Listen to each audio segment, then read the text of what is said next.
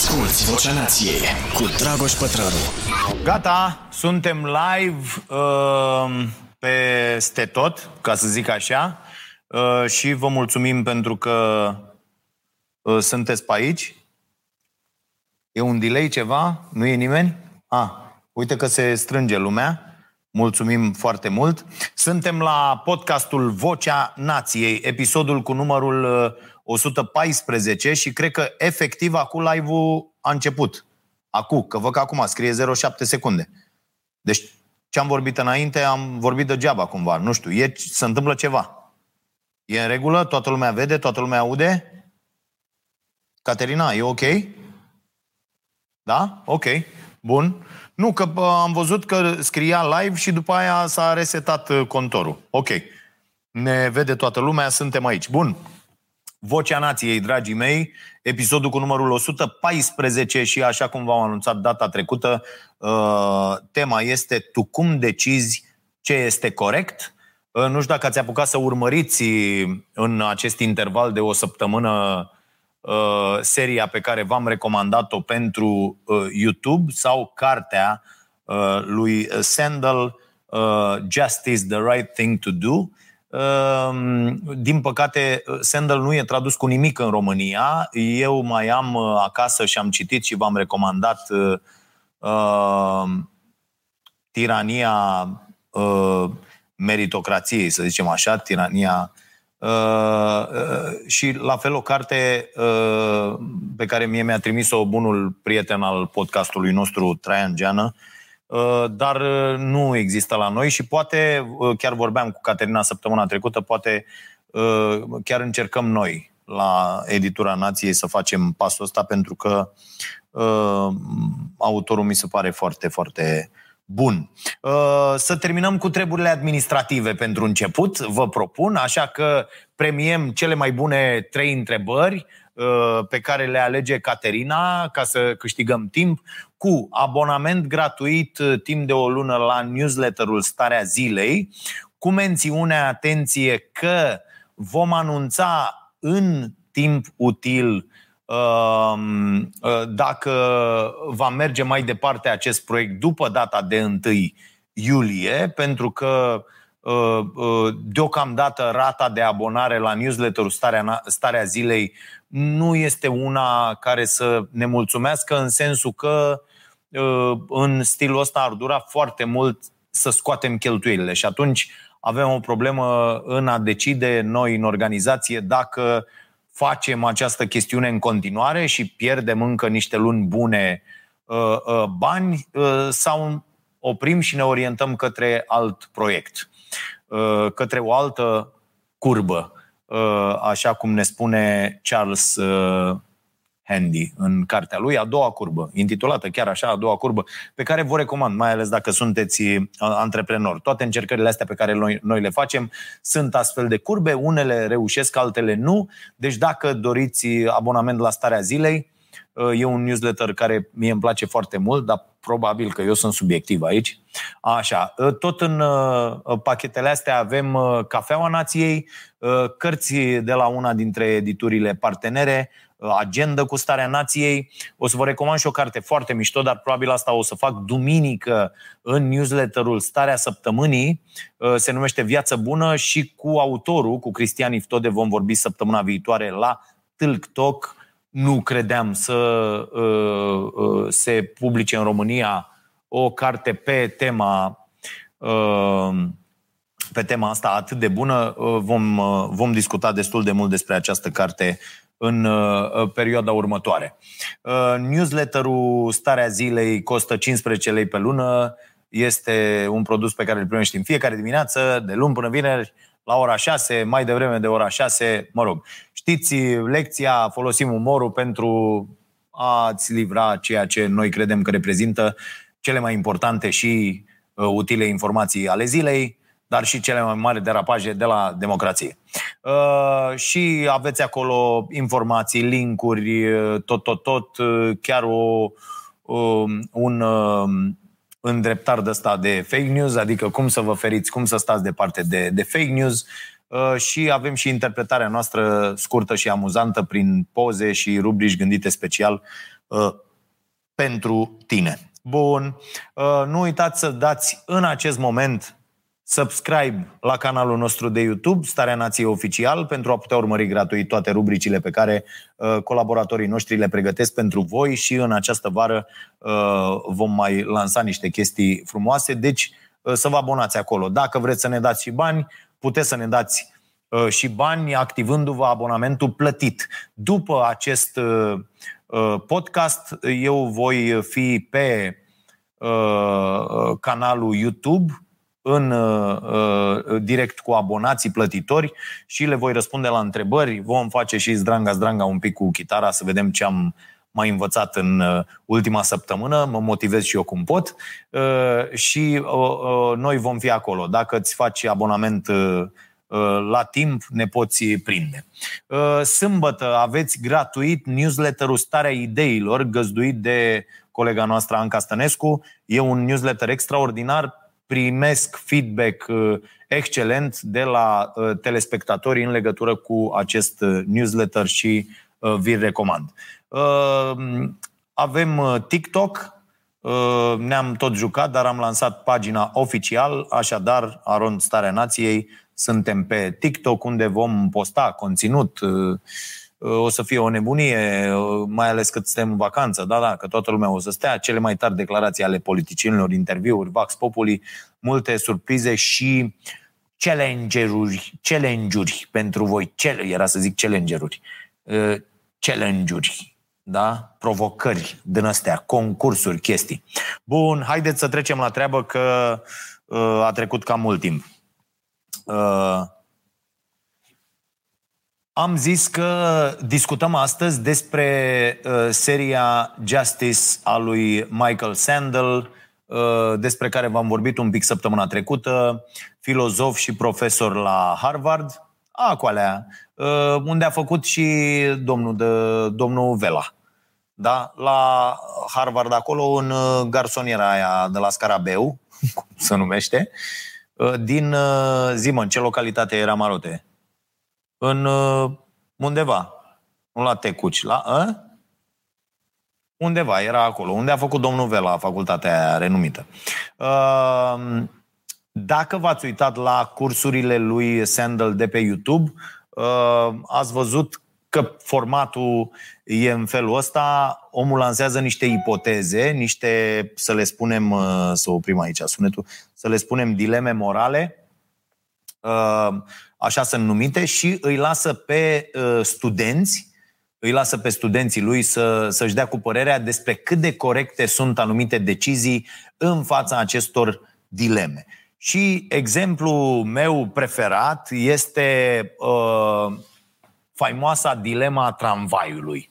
Știți, uh, dilema tramvaiului, nu? Ehm, apare în foarte multe cărți de psihologie, în foarte multe cărți de dezvoltare personală, la multe cursuri. Ok. Și la multe ehm, de-astea prelegeri care sunt ținute de diversi oameni în fața, prinde foarte bine la corporatiști.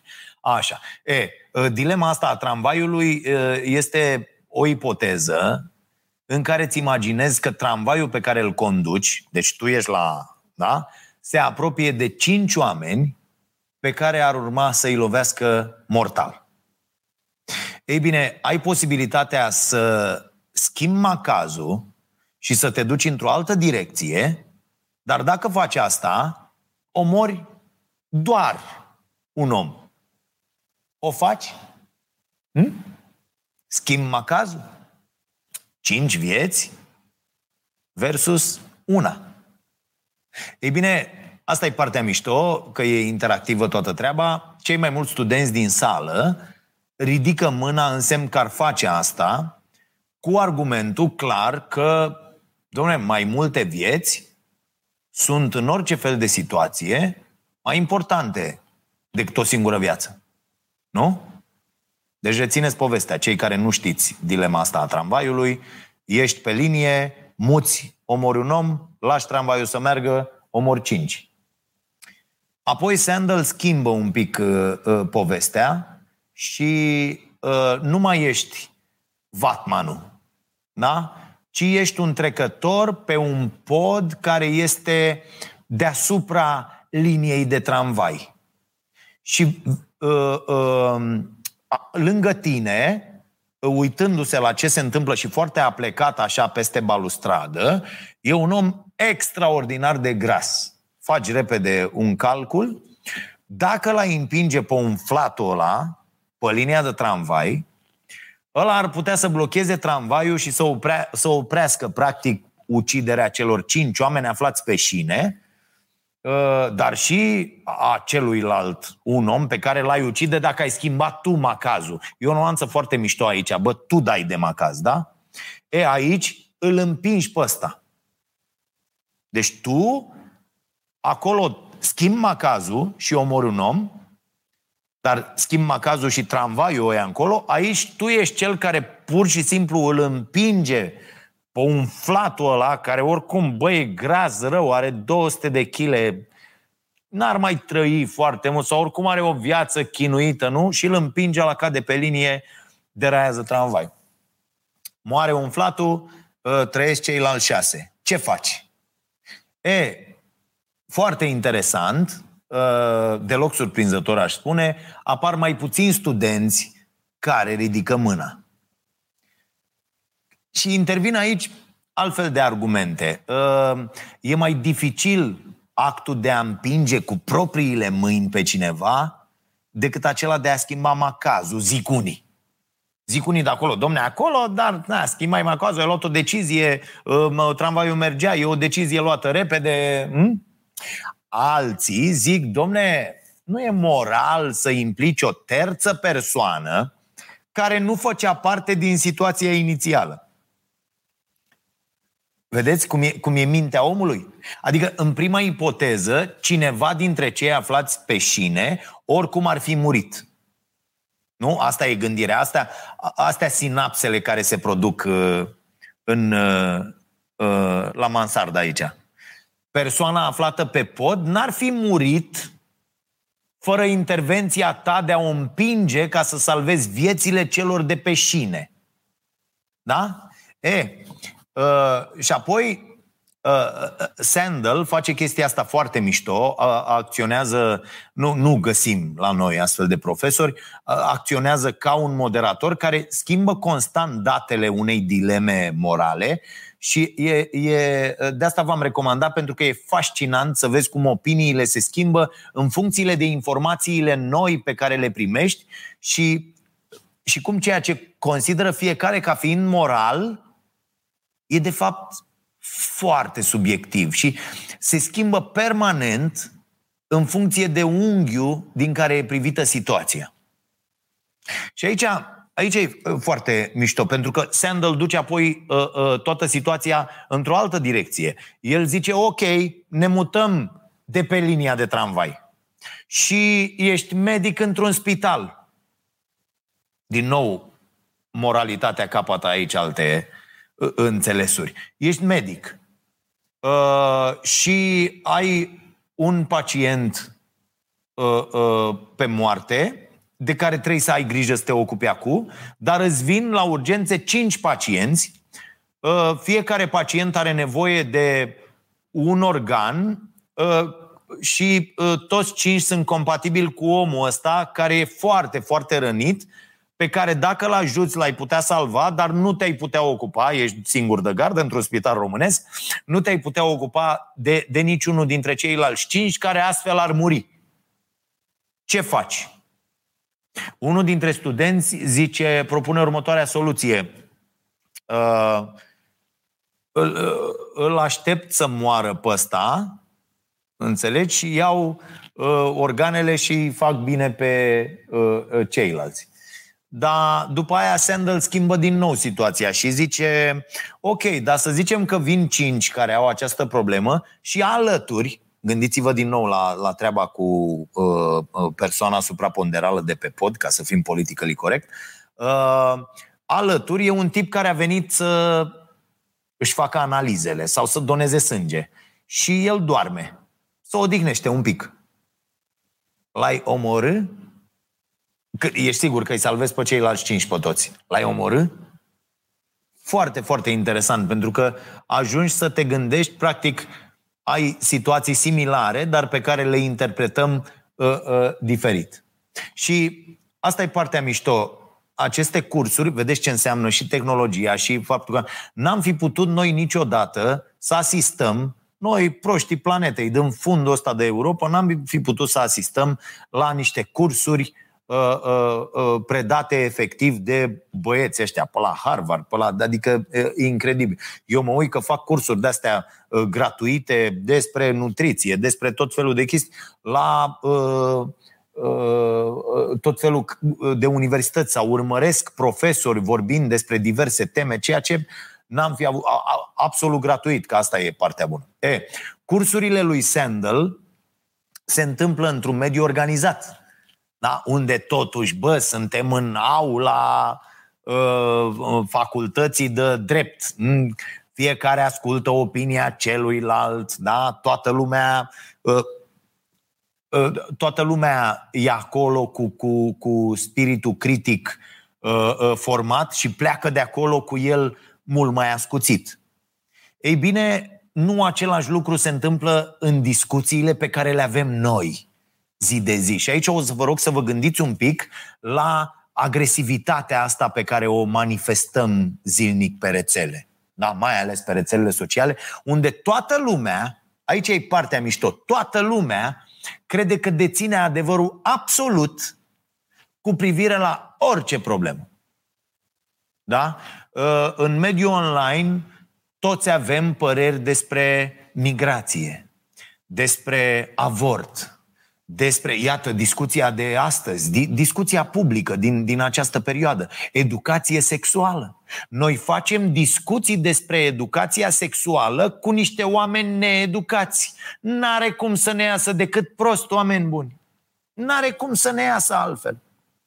Avem toate opiniile deja formate despre nutriție, despre schimbări climatice, despre sisteme de taxare, despre asistență socială, nu mai vorbesc, dezastru, da? Deci, în principiu, ce se întâmplă cu noi și de asta mie îmi pare foarte, foarte bine că suntem adunați în acest grup, în această comunitate care crește cu această emisiune, cu, acest, cu emisiunea Starea Nației, cu acest podcast, cu toate lucrurile pe care le avem noi aici, învățăm unii de la alții și vă mulțumesc foarte mult pentru uh, uh, uh, fidelitatea voastră uh, și pentru faptul că, iată, uh, citiți ce vă recomand, primesc zeci de mesaje în fiecare zi de la oameni care spun cum li s-a schimbat viața în ultimii ani, de când s-au apucat de citit, de când, uh, de când au început să lucreze la ei foarte, foarte mult și uh, uh, vă mulțumesc pentru asta. E, avem păreri cam despre orice. Da? Ceea ce să zicem că e bine până la un punct. Da? Că e bine să avem idei. Nu? E, ce nu e bine e când toată lumea își apără aceste idei fără să aibă habar dacă ele sunt ok sau nu, dar le apără cu agresivitate și nu lasă niciun fel de loc. Uitați-vă că există doar certitudini în discuțiile noastre de pe rețele, da? Nu lasă loc de, de reflexie pentru, pentru argumentele celorlalți, nu mai vorbesc, deci este dezastru. Asculți Vocea Nației, disponibilă pe iTunes, Spotify, SoundCloud sau pe starea nației.ro la secțiunea podcast. Și și nu e bine când nimeni nu încearcă măcar să înțeleagă de unde vine ideea celuilalt. Da? Care este perspectiva din care celălalt privește problema. Eu, asta învățăm, e, e, asta e doar o serie de 10 cursuri, este senzațională și de asta uh, uh, vă îndemn să, să vă uitați, că asta învățăm din cursurile lui Sandel, da? Uh, am scris despre asta și la, și la starea săptămânii de duminică, despre modurile diferite în care ne putem raporta la dreptate, justiție, corectitudine, cum vreți să-i spuneți, în funcție de lentila prin care ne uităm la o situație. Sigur că asta nu e o idee nouă. Sigur că despre asta discutăm noi, oamenii, de când putem face asta, să discutăm. Da? de mii de ani au făcut-o filozofii, au aplicat aceste lentile diferite problemelor pe care le-au dezbătut. Sau, cum ar zice și că Orban, problemelor care le-au dezbătut. Așa că am moștenit de la ei un set de uh, idei care ne învață cum nu există alb sau negru, ci mai degrabă gri peste tot. Asta nu înseamnă că, că niciodată nu putem ști ce este corect sau nu, ci doar că există mult mai multe lentile prin care putem să privim o problemă astfel încât să încercăm să, să acceptăm opiniile altora sau, sau măcar să le ascultăm și să devenim mai puțin violenți în apărarea propriilor rațiuni? Oamenii care au, care au studiat psihologie și moralitate spun că fiecare dintre noi este genetic înclinat spre a fi moral, onest, critic cu privire la acțiunile celorlalți. Și atributul ăsta de a judeca ce e moral sau corect, e clar că a ajutat omenirea să evolueze, să se organizeze în afara relațiilor de familie. Doar că venim din unghiuri diferite din care privim problemele. Da? De-aia e chestia aia, bă, uh, uh, să te pui în locul celuilalt. Și eu o zic des, o zic la emisiune, o zic, băi, ave, să avem puterea asta de a ne pune în locul celorlalți. De fapt, uh, uh, e o chestie uh, uh, aiurea dacă stai să te gândești, că nu poți să te pui în locul celuilalt pentru că atunci ai fi el și n-ai mai fi tu și uh, n-ai, uh, n-ai mai avea uh, gândurile tale, judecata ta asupra situației.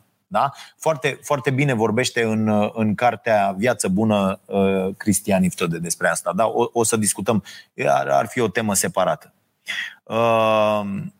Deci, sunt unghiurile astea diferite. E vorba de, de, de un pic de conflict în societate cu privire la ce e bine și ce e rău, e bun. Vedeți uh, uh, lucrurile astea, că am vorbit și, în, uh, și săptămâna trecută la podcast. Cum avansează ideile? Așa avansează ideile. Da? Problema e însă când ideologiile cu care intrăm în competiție ne orbesc atât de tare încât nu mai reușim să vedem în spatele lor. Și haideți acum să dăm, ca să rămânem cu ceva super ok, cred eu, câteva exemple din cartea lui Sandel, da? și din curs, dar din cartea uh, pe care v-am zis că, că am luat-o și uh, uh, am citit-o și care ar trebui uh, tradusă și la noi. Și acum dacă uh, ne ascultă partenerii și prietenii noștri de pe la edituri, poate cineva uh, noi înainte, ca să nu ne apucăm noi acum de tradus cărți. ok. Uh, Sandel vorbește despre utilitarism. Da, ăsta este termenul corect în limba română uh, și cred că am pocit un pic la, la podcastul trecut și chiar în newsletter. Uh, dar ăsta, ăsta este termenul corect uh, și îi mulțumesc lui Traian pentru observație. Deci, utilitarism. Ce susțin? utilitariștii. Și aici e foarte mișto că fiecare, uh, dacă nu v-ați gândit la treaba asta și dacă nu știți despre ce e vorba, uh, veți înțelege în câteva minute cam unde sunteți. Da? Cu, cu opiniile despre lume. Ei bine, ce susțin utilitariștii? Susțin ideea că toți oamenii vor să-și urmeze propria plăcere și stare de bine și să evite cu orice preț durerea, suferința, tristețea. Și ei zic că orice acțiune care urmărește binele este automat morală. În schimb, acțiunile care urmăresc suferința sunt greșite. Pe scurt, cel mai mare bine pentru cei mai mulți oameni. Câțu sigur nu e utilitarist. Da? Bun. Și avem exemplu unei crime va fi justificat un criminal din perspectiva acestei teorii doar pentru că își urmează propria plăcere de a ucide? Nu. Pentru că o acțiune morală este cea care promovează fericirea mai multor oameni, nu doar fericirea unui individ. Deci, din perspectiva utilitarismului, crima este moral greșită pentru că nu a urmărit cel mai înalt grad de fericire posibil. Dar apoi lentila se schimbă, ca în exemplu cu tramvaiul, dacă vorbim despre asasinarea lui Hitler, de exemplu, nu? Această acțiune e una justificată din perspectiva teoriei utilitariste. Pentru că uciderea lui Hitler ar fi făcut posibilă supraviețuirea a mult mai mulți oameni. Uite cum, doar din acest singur exemplu ne dăm seama cât de diferit ne raportăm la o crimă în funcție de restul informațiilor pe care le mai primim și lentila pe care o aplicăm unei probleme. Mai departe, Sandel vorbește despre libertarianism. Da? Uh, ați auzit cu siguranță, cu toții am fost și așa uh, de-a lungul vieții noastre. Principiul de bază este libertatea individuală și autonomia în decizii. Libertarienii susțin că libertatea este cel mai de preț lucru pe care îl avem și că ea trebuie să uh, ne fie limitată doar dacă încalcă libertatea altor oameni. Așa că pentru libertarieni, a, sunteți acolo? Ăla eu, ăla eu, vă văd pe unii. Bă, a, dreptatea înseamnă să-ți poți gestiona banii cum vrei. De exemplu, să plătești cât mai puține taxe, gen Trump. Ok? Statul e făcut să fie înșelat, să plătim cât mai puține taxe. Sau gen guvernul actual, care nu vrea, nu colectează taxe de la populație, nu, nu taxează bogăția. Ok. Deci să plătești cât mai puține taxe, cât mai puține contribuții sociale, cât mai puține asigurări de sănătate, dacă se poate deloc, pe care libertarienii le percep ca pe o ingerință a statului în libertatea individului. Și una dintre ideile de bază ale acestei teorii este că dacă nu rănesc pe cineva făcând un lucru, atunci trebuie să mă lăsați să fac ce vreau eu, fără ca cineva să poată să intervină și să-mi spună ce să fac. Hmm? Avem apoi kantianismul, de la toarșul uh, Kant. Uh, uh, uh, știți cine e? Îl vedeți acum la campionatul european. Golocante, mă. Ăsta. Ce naiba, o să câștige campionatul european. Am zis mondial? European. Da. Uh, Kant, Manu, mă, prietenul nostru, spune că trebuie să facem lucru corect din motivul corect. Și există acest exemplu care explică cum judecăm o acțiune corectă și morală din perspectiva lui Kant. Foarte ca lume. Un copil intră într-un magazin și vrea să cumpere o pâine. Vânzătorul ar putea să ia mai mulți bani decât valorează de fapt pâinea, fără ca acel copil să-și dea seama. Da? Dar nu o face din simplu motiv că asta i-ar afecta afacerea. Da? Băi, dacă se află că am păcălit un copil, am dat de dracu. E morală această acțiune a vânzătorului? E Kant spune că nu. Pentru că motivul lui e unul personal. Motivul lui vizează binele vânzătorului, nu pe cel al copilului până la urmă. Chiar dacă și copilul beneficiază de pe urma faptului de a plăti prețul corect și de a nu fi înșelat. Dar pentru Kant, acțiunea vânzătorului e judecată din perspectiva motivului care a stat la baza ei, oricare ar fi rezultatul final. Kant vine, desigur, în contradicție cu utilitarismul aici. Pentru utilitariști e important rezultatul. Nu contează dacă acțiunile au fost în, întreprinse cu bune intenții sau nu. Știți ce e aici? Cine sunt utilitariști ăștia? Corporațiile care fac CSR. Da? Ăștia sunt utilitariști pentru că ei, aceste corporații nu dau bani, unele dau pe bune, dar nu dau bani pentru rezultatul respectiv, ci pentru ce cred oamenii, ce, ce, ce vor crede oamenii despre brandul respectiv, despre corporația respectivă, văzând acțiunile făcute de acea corporație.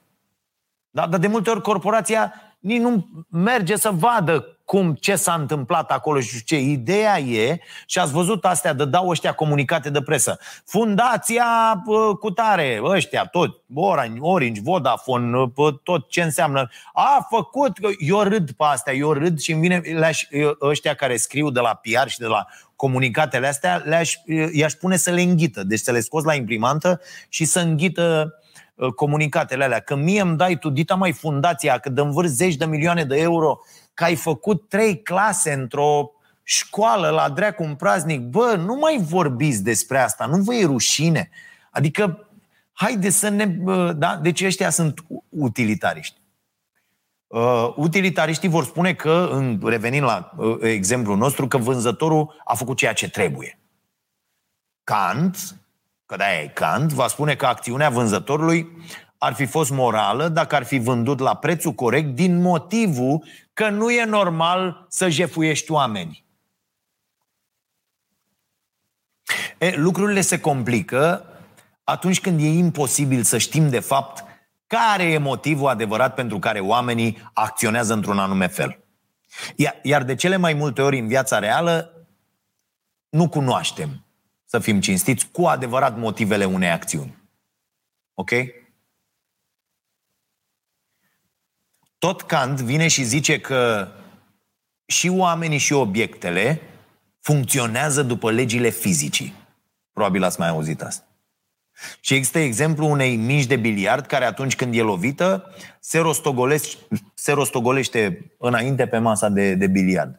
E și oamenii funcționează similar. Dacă cineva ne împinge cu putere, o să cădem. Diferența e că pe lângă legile fizicii, noi oamenii ne-am construit și niște legi ale noastre, niște convenții, de fapt.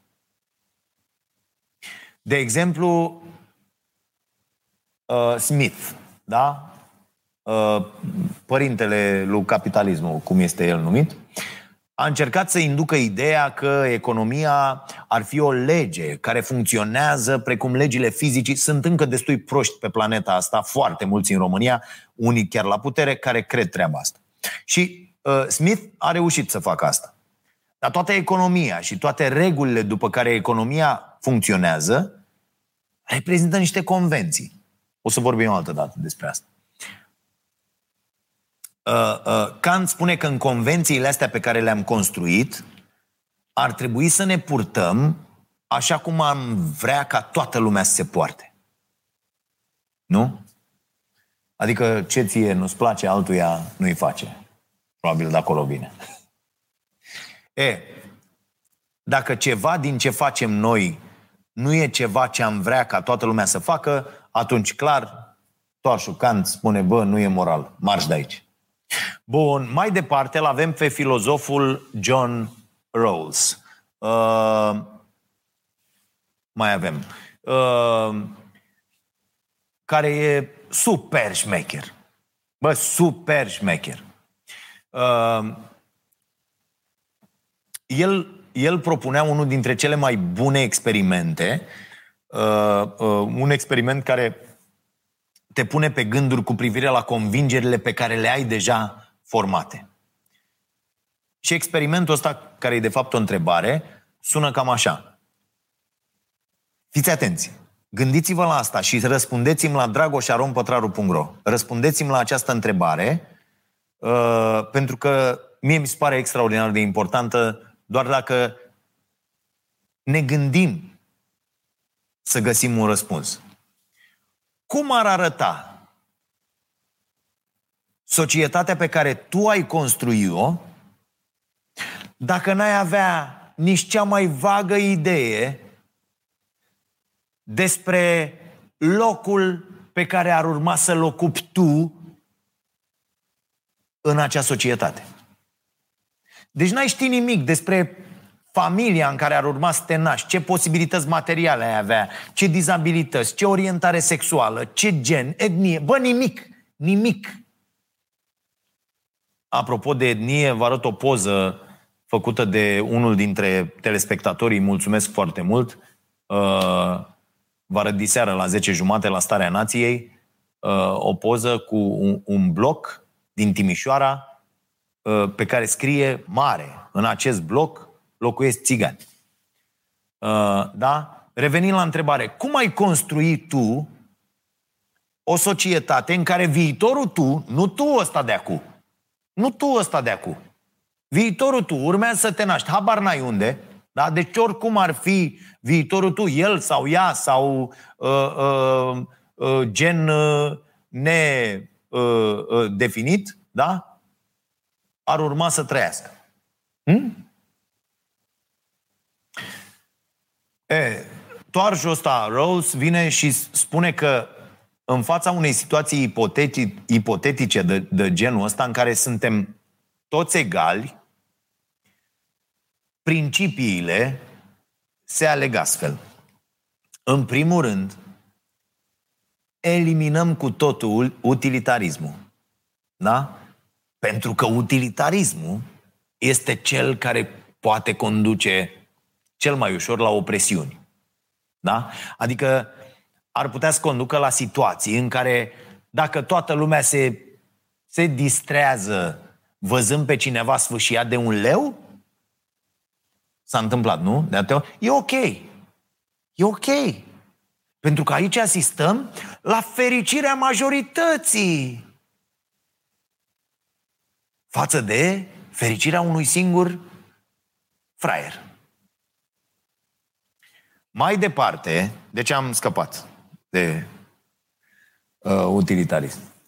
Mai departe, am eliminat și libertarianismul. Pentru că frica, atenție, eliminăm atunci când ne gândim la ce societate am vrea, da?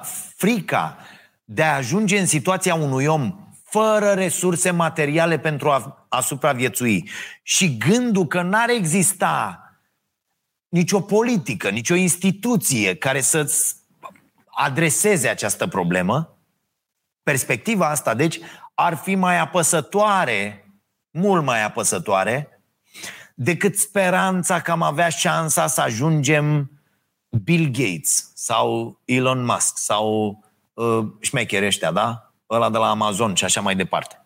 Bezos. Deci, aici e șmecheria. Foarte interesant. E, concluzia e că în situația asta, ca să mă grăbesc un pic, uh, în care nu știm nimic despre ce loc ar urma să ocupăm într-o societate nou construită, am preferat să avem o distribuție echitabilă da, de venituri. Acolo, să fie toată lumea acolo, că oriunde mă nasc, e bine dacă suntem toți acolo, da? Hai mai pe egalitate așa, tată. Da? Și așa te-ai gândi atunci când ți-ai pune acea problemă și n-ai mai privi societatea din locul în care te afli acum. Foarte interesant. Aștept răspunsurile voastre la dragoșarompătraru.ro Tot uh, Rawls vorbește despre variabilele care influențează succesul cuiva în viață. Și aici o să vă recomand o chestie extraordinară și uh, uh, uh, să, să vorbim un pic despre asta, pentru că exemplul este fabulos. O să, o să plângeți. O să plângeți. Și vă avertizez că am discutat subiectul și cu Medea Marinescu la Tiltok, va fi difuzat luni interviu. Uh, așadar, variabilele care ne influențează succesul în viață, pentru că ne uităm la viață absolut greșit. Uh, există pe net un, un clip cu uh, uh, un antrenor are vreo patru minute, îl găsiți, o, o să vă pună... Nu cred că avem voie să-l difuzăm, de aia zic să nu avem tot felul de probleme și o să pună link aici Caterina Loredana, da? Puneți voi linkul cu Uh, cu acest video. Da? Deci e un video în care un antrenor fluieră un băiat, fluieră, uh, adună pe toată lumea, sunt pe un câmp de ăștia, cum fac americanii sport, de la mic la mare, băi, hai, veniți încoace, uh, ne aliniem, facem o cursă. Facem o cursă, toată lumea se așează pe linia asta și în partea ailaltă este o bandă de asta pe care o primul o ia și pleacă cu ea. Și zice, o să câștigați suta asta de dolari. 100 de dolari pentru cine câștigă cursa. Doar că există niște întrebări. În funcție de aceste întrebări, unii dintre oamenii așezați la linia asta dobândesc avantajul de a începe cursa cu 2, 4, 6, 8, 10 pași înainte. Și antrenorul le zice așa, și o să vă rog să vă uitați după ce se termină podcastul, după ce facem și partea cu uh, întrebări și răspunsuri pentru uh, abonați, să, să puneți acest video, să vă uitați la el și să vă gândiți un pic la treaba asta și la cum vedeți voi lumea și la cum ar trebui, cred eu, să o vedem. Și antrenorul îi roagă, băiatul ăsta, îi roagă pe cei care, au, tră, uh, care trăiesc în continuare într-o familie, parcă așa era, într-o familie cu doi părinți, da? care sunt în continuare împreună să facă doi pași înainte. Da?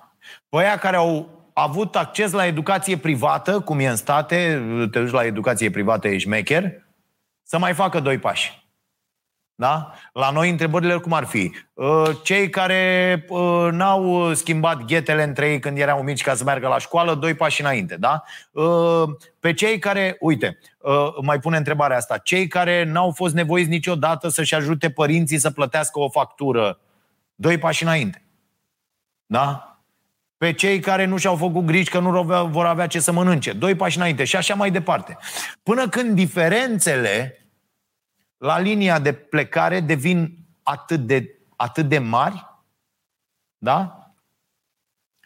Și pune pe ăștia care sunt primii să se întoarcă și să se uite la cei din spate.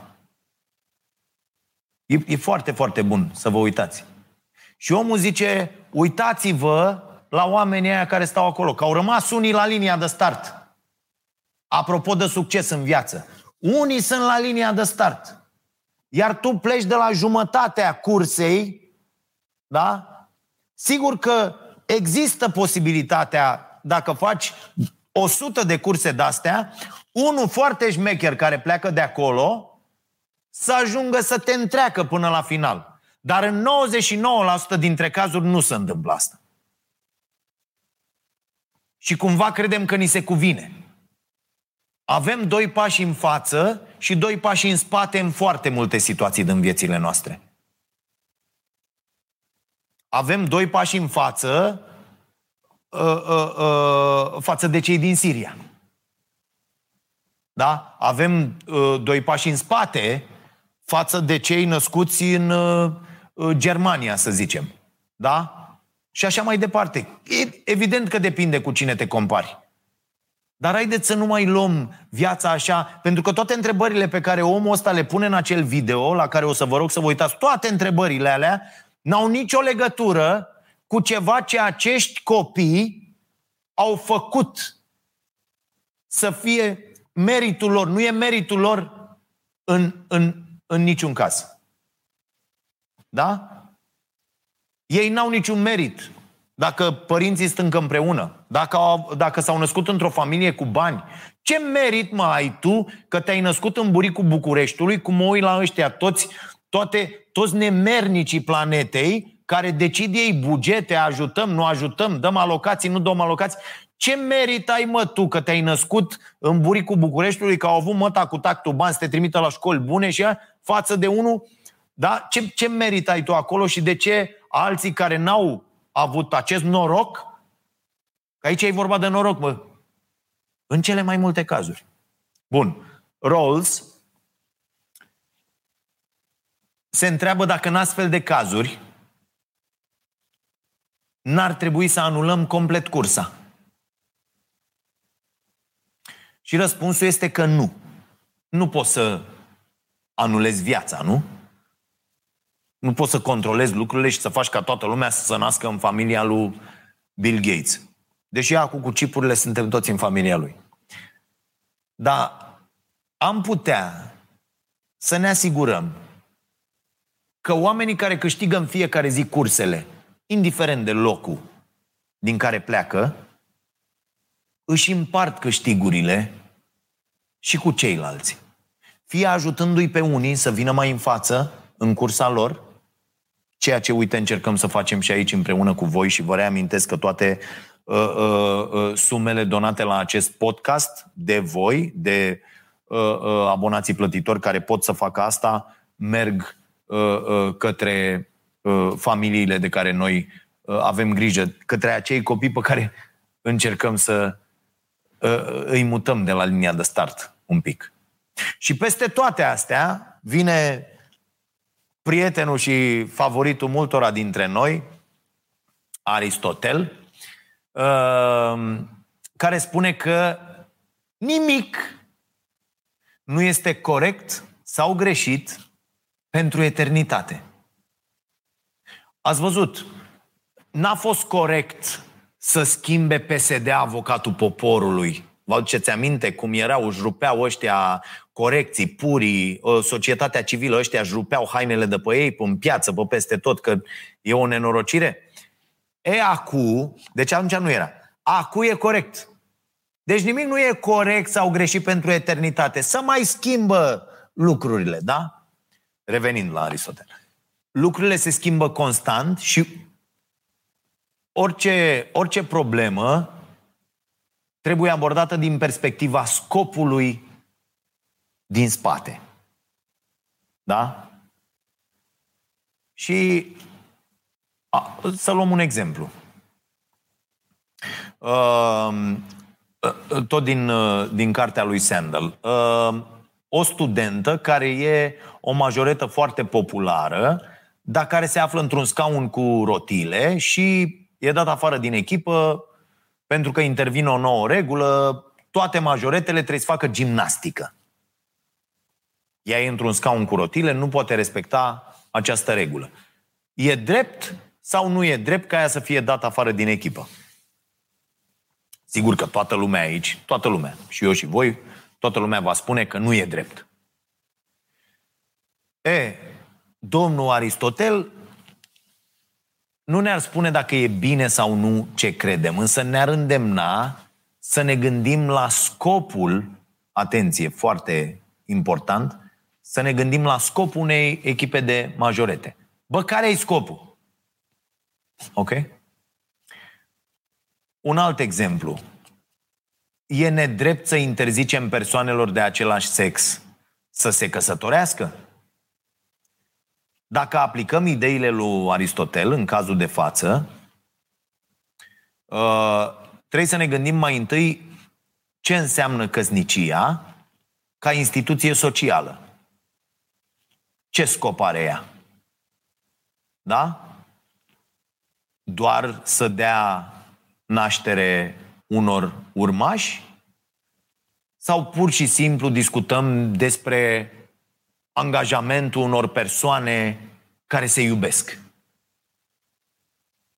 Și în funcție de asta, avem un răspuns în care credem. Adică, putem să fim în tabăra imbecililor care ies și acum când discutăm despre uh, educație sexuală și spun că vorbim despre masturbare sau despre sex la copii de grădiniță, niște cretini, uh, în, în opinia mea, în opinia mea, opinia voastră poate să fie alta, Ehm, sau putem să uh, gândim, să privim problema cu totul altfel. Până la urmă, orice, orice analiză a dreptății vine la, vine la pachet cu propriile norme morale pe care le-am adunat de-a lungul vieții. Problema e că atunci când te-ai oprit, precum politicienii noștri cu lecturile la capra cu treiezi, n-ai adunat nimic. Da? Așa că e imposibil să găsim un răspuns unic și adevărat la orice problemă. Cum împăcăm, cum conciliem însă toată diversitatea asta de opinii, care de multe ori uh, ne face să le apărăm în mod violent. Păi o soluție ar fi o politică a binelui comun, în care orice dezbatere ia în considerare toate unghiurile diferite din care o problemă poate fi analizată. Cu conștientizarea faptului că suntem norocoși că specia noastră a dezvoltat o moralitate atât de complexă în doar niște mii de ani. Băi, o, o, o, dacă ne raportăm la viața planetei, omenirea e așa o chestie. Știți că există graficele alea care sunt ok, sunt, mi se pare, și la Harari în cărți și în multe locuri. Bă, dacă omenirea, dacă ar fi ă, toată ă, evoluția Pământului un, ă, nu evoluția, de când există Pământul ar fi o zi de la ora 0 până la ora 24, omenirea ar începe undeva la 12 fără un minut, parcă, sau ceva de genul ăsta. Bă, de ce nimic? Da?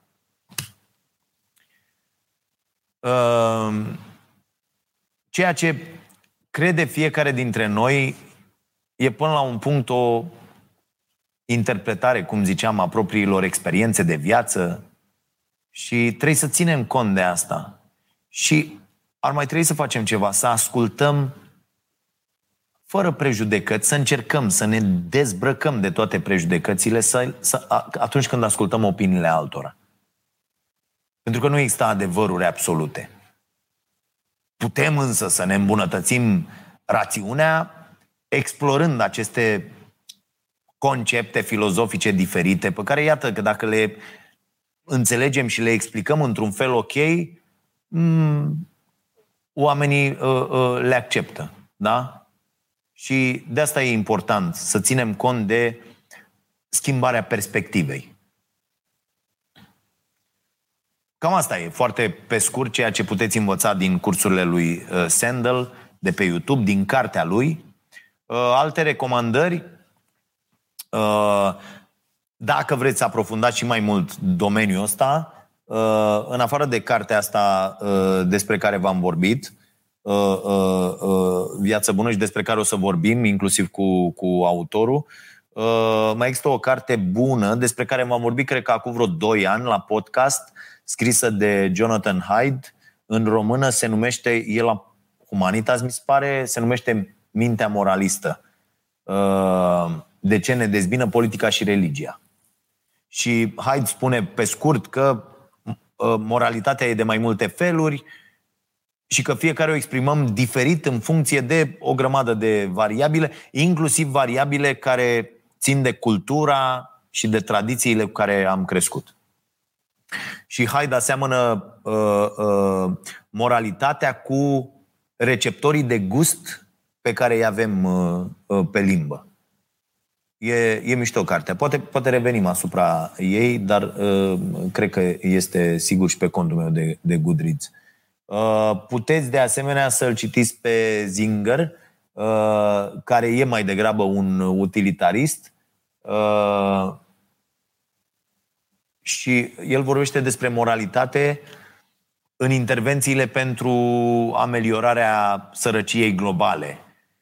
Și susține că atunci când facem donații, poate ați auzit, uh, ar trebui să contribuim în locurile unde putem avea cel mai mare impact.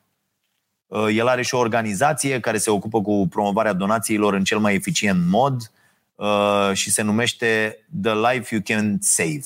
You Can Save, da. Uh, există și un eseu pe care îl puteți citi online uh, în care autorul susține că avem aceleași obligații morale față de oamenii care mor de foame în partea cealaltă a globului, cum avem față de un copil care se neacă lângă noi și pe care uh, nu îl salvăm pentru că nu vrem să ne uităm hainele. Da? Uh, și o să, o să o rog pe Caterina să pună la fel uh, uh, linkul. Uh, se numește Famine, Affluence and Morality. Apoi ar mai fi o recomandare foarte interesantă. Uh, uh, serialul The Good Place care îmbină foarte frumos etica, filozofia și moralitatea cu comedia. Eu nu l-am văzut, mi l-a recomandat Anca Stănescu, colega noastră, și acolo, și că sunt review-uri foarte bune și se îmbină lucrurile acolo foarte ok. Căutați pe YouTube, dar sper să fi fost recomandată toată treaba asta.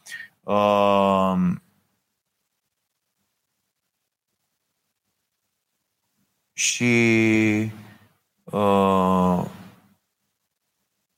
să închidem aici. De câte ori aveți tendința asta să judecați pe cineva sau să faceți comparații între oameni, uh, gândiți-vă la acest video pe care vi l-am recomandat și uh, gândiți-vă de unde a pornit fiecare în uh, cursa către succes. Ok, uh, nu mai avem mult timp, uh, cam mult. Am uh, vorbit foarte mult, scuze.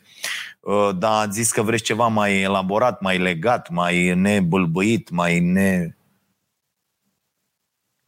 Încercăm să facem asta. Întrebări. Uh, Caterina, luăm repede. Trei întrebări. Ascultătorii întreabă, pătrarul răspunde. Denis, cum, cum crezi că poți ști cu adevărat ce e corect din moment ce ne sunt servite constant tot felul de opinii sau informații contradictorii deseori? Uh, a, a, ce voiam să vă spun? Eu poate n-am, n-am fost uh, uh, suficient de clar că văd că are cineva aici o opinie în care zice uh, dacă asta înseamnă uh, kantianism, atunci e de la dreptul chilar și infantil. Uh, uh, sunt, uh, uh, a fost un rezumat al acelei serii și al principalelor idei din cartea lui Sandel. Deci, dacă aveți a vă certa cu cineva, uh, mergeți acolo. Uh, puteți să-l abordați. La Harvard îl găsiți. Uh, e cu siguranță mult mai prost decât voi. Cum crezi că poți ști cu adevărat ce e corect din moment ce ne sunt servite constant tot felul de opinii sau informații contradictorii? Cum triezi, filtrezi? Cum setăm busola morală? Denis, foarte simplu setăm busola morală. Dacă nu o avem, ai, ai văzut ce zicea omul ăla, că ne naștem înclinați către uh, uh, moralitate. Dar dacă pierdem busola asta pe drum, fie că nu avem educație, fie că nu ne place uh, să uh, mergem la școală, nu ne place să citim, nu ne place să ne educăm permanent pe durata vieții noastre, atunci, bineînțeles că e foarte greu, Denis, dar devine foarte, foarte ușor de la a treia carte citită uh, pe subiectul ăsta, deja la 15 te joci, adică ai niște repere foarte solide, uh, ai niște valori ferme în interiorul cărora tu alegi să funcționezi și să nu te abazi de la ele, chiar dacă perspectiva din care vezi uh, uh, inclusiv aceste valori se schimbă de multe ori. Dar uh, uh, newsflash, fără educație, nu se poate. Este simplu. Adică, de cele mai multe ori, oamenii între- care întreabă cum facem asta, uh, uh, nu au înțeles și eu, eu am fost acolo, adică nu zic nimic despre tine, Denis. Eu am fost acolo până, mm, nu știu, acum vreo 10-15 ani. Nu credeam că după ce, bă, ai fost, tată, ai fost pe la școală, cum ai învățat, n-ai învățat, hai tată, ne apucăm să facem bani, să muncim, să nu știu ce, să la, la, și să te abandonezi pe tine, pur și simplu. Și apoi te trezești, bă, stai puțin, că-ți bombarda cu informații din toate părțile, ce dracu se întâmplă? Păi se întâmplă, tată, că ai renunțat la educație. Se întâmplă. Că nu mai ai putere. Pentru că puterea stă în această educație, în această cunoaștere pe care o obții pe aceste căi. Da? Citind, ă, înconjurându-te de oameni mai inteligenți decât tine, ascultându-i ă, pe niște oameni mult mai deștepți decât tine. Așa faci. Și apoi devine foarte ușor. O să vedeți că veți intra într-o încăpere, apropo de cartea pe care v-am recomandat-o acum ceva timp, cel mai înțelept din încăpere, și veți constata în 5 minute că sunteți cel mai înțelept din încăperea respectivă.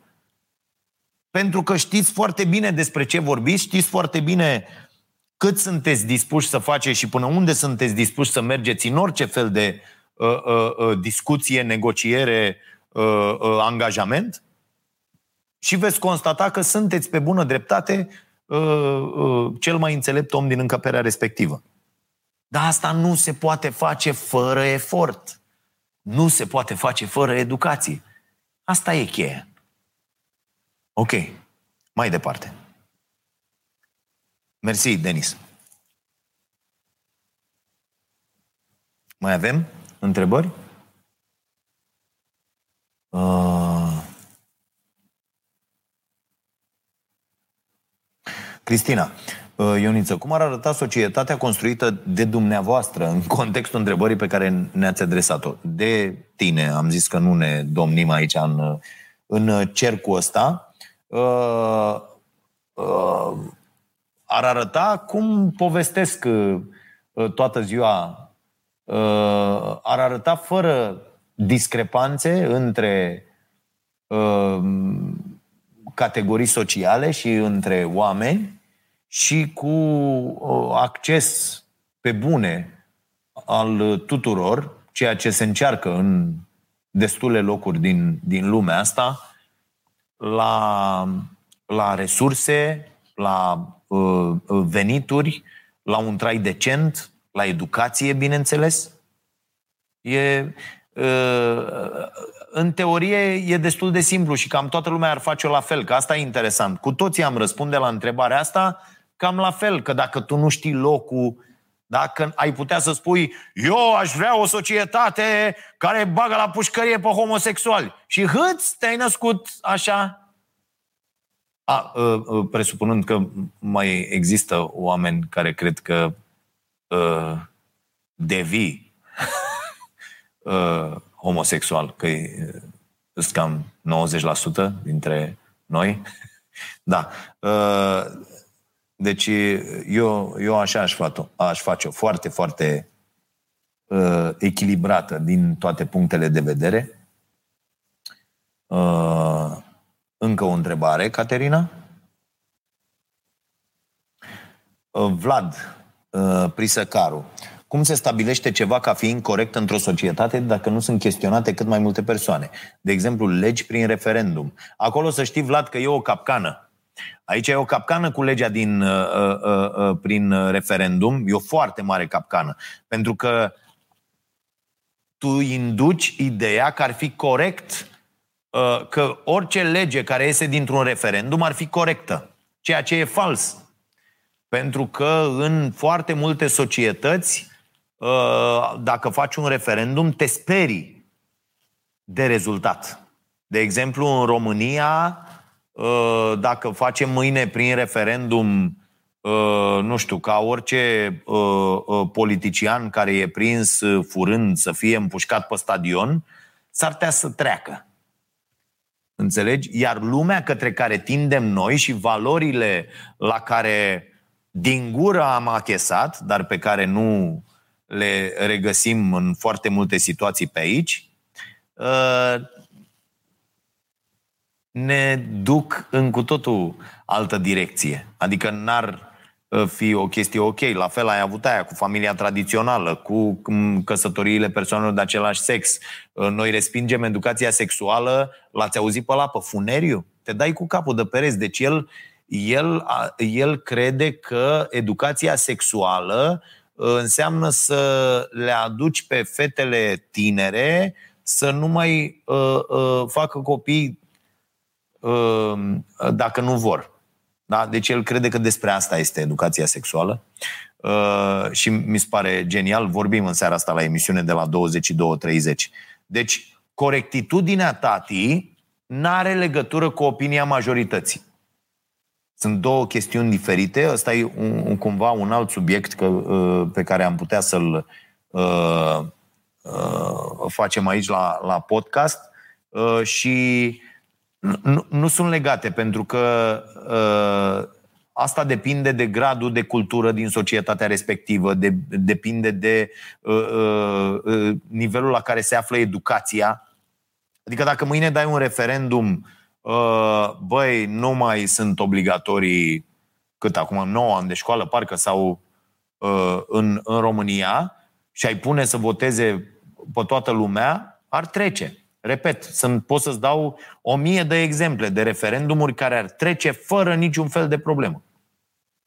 Și atunci ce facem? Da? E, a, asta cu majoritatea merge la vot. Băi, aducem pe unii la vot. Ne prezentăm, ne prezentăm la vot, există o ofertă electorală, câștigă ăștia, încearcă să pună în practică. Dacă majoritatea nu mai e de acord după trei luni, iese în stradă, alegeri anticipate, îi uh, hăcuiesc, îi hăcuiește poporul pe aia, da? Răscoală, tată. Revoluție să dărâmă un regim. Corect? Și uh, uh, facem altul. Acolo da. Acolo poate să fie uh, ideea că, bă, uh, ce a votat majoritatea e corect azi. Mâine poate să nu mai fie. Orice om care, de pildă, n-a fost la vot sau a fost și a votat altceva, mâine, dacă să unesc 70% dintre oamenii aia care n-au fost la vot în anul trecut și zic, bă, nu ne mai place de ăștia și vrem altceva, se schimbă. Că așa funcționează democrația. Uh, asta cu așteptatul patru ani, stai bă să-i lăsăm patru ani să facă, asta e o vrăjeală de aia super proastă. Dacă vezi că unul te ajunge să te omoare, nu lași patru ani să te omoare. Ei măsuri după unul jumate, doi. Da? Cum ar spune doamna Turcan, uitați-vă în ochii mei, aveți șansa să mă priviți în ochi. Doamne, câtă aroganță! Doamne, câtă aroganță! Da, mai luăm o întrebare și apoi nu uitați, uh, împreună cu abonații plătitori, uh, uh, suntem pe pagina de YouTube unde stăm la o bârfă. Uh, ultima întrebare, Caterina, și apoi din toate întrebările puse pe care n-am apucat să le uh, afișăm, Caterina va acorda premii uh, cu mențiunea respectivă despre care v-am spus că vom anunța la sfârșitul lunii dacă newsletterul Starea Zilei continuă după data de 1 iulie sau nu. Mai dai ceva, Caterina? Vlad, Crăciun, salut. Crezi că egalitatea de șanse înseamnă să ai tratamente aparte, în exemplu cu majoreta, se bagă uh, proba de gimnastică, ar trebui păstrată doar că e în scaun cu rotile sau trebuie să fie egal pentru toți? Păi nu, vezi, aici fiecare își, își, își construiește răspunsul. Ce ne zice Aristotel e, bă, vedeți care e scopul. Scopul unei echipe de mai e să le arunce pe alea în sus, să facă lilini, na, na, na, poate să facă uh, față mă rog, poate nu e cel mai fericit exemplu, dar să pot găsi uh, uh, uh, destule exemple uh, și unii pot să spună da, alții pot să spună nu. Și eu, uh, că aici e, aici e capcana, uh, Vlad, să încerci să, să găsești un răspuns care e corect la treaba asta. Poate că nu e. Și aici e ideea. Suntem suficient de toleranți și suficient de empatici încât să stăm la masă cu această problemă, să discutăm două ore, fiecare să aducă argumente și să uh, uh, bem o bere și să plecăm prieteni fără să ne scoatem ochii, așa cum se întâmplă, de exemplu, pe rețelele sociale? Sau la, la mulți dintre cei pe care i-am văzut comentând de-a lungul timpului uh, uh, aici pe margine? Că unii intră și au unii doar ură, doar, uh, știi, și bă, toate sentimentele astea de uh, frustrare și de, de, de uh, nervi și de nu știu ce le exprimă pe peste tot, pe unde intră. Doar despre asta este vorba. După cum vedeți, eu mă feresc să mai, să mai scriu, să mai pun ceva, pentru că văd revărsarea asta de ură care mie îmi face rău fizic. Adică nu îmi place. Mă mulțumesc cu uh, uh, înjurăturile și amenințările pe care le primesc și asta e. Încerc să-mi fac treaba uh, cât mai bine cu putință, dar fără să mai accept să uh, uh, intru în, în malaxorul ăsta cu rahat din care n-ai cum să ieși decât plin de căcat, că nu există o, o, o situație în care nu, uh, uh, nu ești plin de rahat. Pentru că sunt unii care doar cu asta se ocupă. Iau rahat, că l-au făcut ei, că l-au făcut alții, că le-au dat alții, mai mușcă din el, mai aruncă în altul, mai uh, cu asta se ocupă oamenii. Și mi se pare așa o pierdere de timp de nu vă închipuiți. Uh, deci, uh, Asta cu trei să fie egal pentru toți și uh, uh, tratamente aparte, da, cred că trebuie să existe tratamente aparte ca să-ți răspund și la întrebare, Vlad. Cred că trebuie să existe pentru cei care sunt, nu la linia de sosire, apropo de ce vorbeam, ci mult în spate, cred că trebuie ajută la fel ăia care ajung primii să dea din ce au câștigat ei și pentru ceilalți doar așa aducem și strângem. Da, ați văzut ca la fotbal, că acum da, toată lumea se pricepe la fotbal, e și campionatul european, ne uităm, am văzut acolo, în tribune, cu Anca Dragu, cu toată lumea, toată lumea se duce la fotbal. De nebun, oameni care n-au văzut un meci în viața lor, mă. Oameni care n-au văzut un meci în viața lor, să du la meci, să stea, stați dracu acasă, n-ați fost niciodată la meci, vă duceți acum să luați locul unora care uh, uh, să ducă acolo. Nu ne-au dat uh, uh Loredana ăia de la TikTok bilete? La ne-a sunat de la TikTok că ne dă două bilete și eu am zis că le dau la oameni aici, premiu. Nu ne-a mai dat. Hm? Așa. Uh, și uh, este evident, mulțumim Dan Pleșu pentru cei 20 de, uh, de lei și lui Danco, uh, mulțumim, 5 euro. Cel mai tare podcast din ultima perioadă. Da, o să încercăm să le, să le uh, pregătim mult mai bine și uh, dacă vă place așa, e ok și măcar simțim că facem o treabă decât uh, uh, lălăială. Uh, stai, să mă adun un pic și să răspund la întrebare, pentru că apoi uh, uh, uh, mă mut dincolo pe, pe YouTube. Uh, de, deci asta cred că e foarte important, ca la fotbal ziceam, că iar am făcut parantezele mele. Ca la fotbal, tată, la fotbal, Ați văzut când o echipă e întinsă în fotbalul modern, înainte mergea, acum în fotbalul modern, când o echipă e întinsă pe 80 de metri, nu are cum să câștige. Niciodată. Da? E, acum fotbalul e nici măcar pe principiul ăla vechi pe care eu îl știu de la prietenul meu Neavic Iroșca, în apărare curdă găină, în atac Uh, de asta, coadă de păun, da? Uh, asta e dintre concepțiile uh, senzaționale despre fotbal. E, acum echipele ați văzut că sunt strânse, foarte, foarte strânse. Fundașii unei echipe stau la 40 de metri în partea altă, ăia la 40 de metri în partea asta și să joacă acolo, e strâns. E, așa trebuie să fim în societate. Să nu stăm pe tot terenul, că moare ăla acolo, înțelegi? Să ne adunăm să ne adunăm și să fim pe un spațiu cât mai uh, mic fiecare. Despre asta este acea clasă de mijloc din care e bine să facă într-o democrație parte cât mai multă lume din societatea respectivă. Dacă aici e problema, cresc ce pandemia a mărit inegalitățile. Criza din 2008-2009 a mărit inegalitățile, a crescut foarte mult inegalitățile. Bogații s-au îmbogățit pe cifre, da? sunt demonstrații făcute de Kruger, de Stiglitz, de, de, de Piketty, de toți mari economiști ai planetei, da? Bogații s-au îmbogățit, săracii au sărăcit. Asta se va întâmpla și acum. Și este, este o mare, o mare, o foarte mare problemă pe care, pe care o avem dacă nu ne strângem să încercăm să luăm cât mai mulți cu noi uh, uh, și, și să ne fie bine împreună. Că singur, dacă ți-e bine, ți-e degeaba, bă, că mori prost și trist și n-ai înțeles nimic din viață. Bun.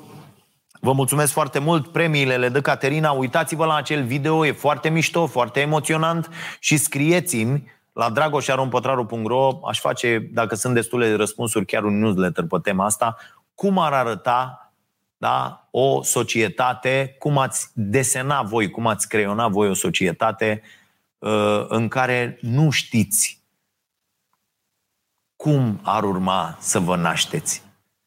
Da? Foarte, foarte adâncă toată treaba, cred eu. Sper că v-a făcut plăcere și vă mulțumesc foarte mult. Uh, trecem pe YouTube în secțiunea uh, abonaților plătitori. Uh, ne dăm acolo la o bârfă, 30 de minute, când ceva la final, la chitară, mă rog, încerc.